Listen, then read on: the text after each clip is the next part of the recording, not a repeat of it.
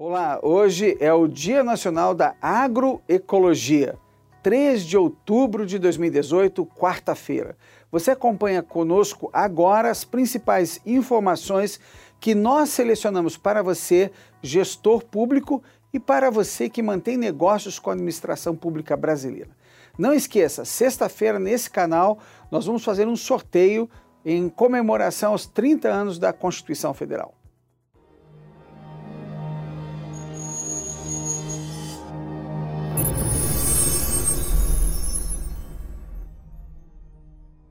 Destaque do Diário Oficial da União de hoje são as novas regras de financiamento de obras em atraso nas áreas de habitação, saneamento e transporte, que poderão ser custeadas com recursos do FGTS.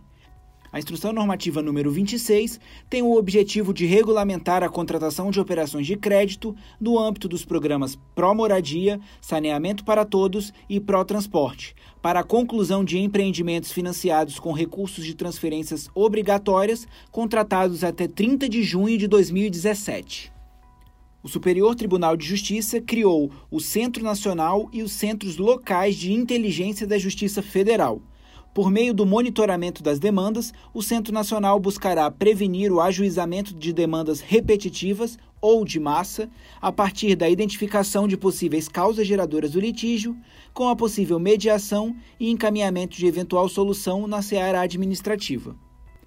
A imprensa nacional publicou normas para publicação e pagamento de atos no Diário Oficial da União. A norma atualiza as regras para publicações no DOU e informa que os órgãos e entidades federais, estaduais e municipais, bem como os particulares que necessitem efetuar publicações de atos no Diário Oficial da União, deverão integrar o sistema INCOM, mediante cadastramento de seu gerente, conforme instruções e formulário disponíveis no portal da Imprensa Nacional. Uma lei publicada hoje estabelece como prioridade a realização de exame de corpo de delito em crimes com violência doméstica.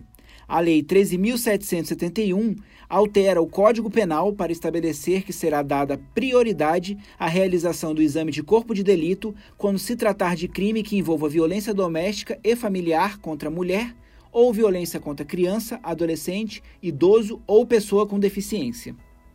E por fim, o INCRA estabeleceu novas regras para a concessão de créditos habitacionais a utilização do crédito de instalação nas modalidades de crédito habitacional e reforma habitacional será definida pelas famílias beneficiadas com orientação do técnico habilitado, podendo ser servidor do INCRA ou de órgãos da administração pública federal, estadual, distrital ou municipal. O Diário Oficial do Distrito Federal não estava disponível para leitura até o encerramento desta edição. Te convido a conhecer o site do Resumo DAU. Lá você pode ouvir resumos dos outros dias e ainda ler textos e artigos exclusivos. Hoje nós vamos colocar um artigo do professor Jorge Ulisses Jacobi Fernandes sobre a reforma trabalhista e os impactos nos contratos administrativos. Digite www.resumodau.com.br. Tenham todos uma excelente quarta-feira e até amanhã.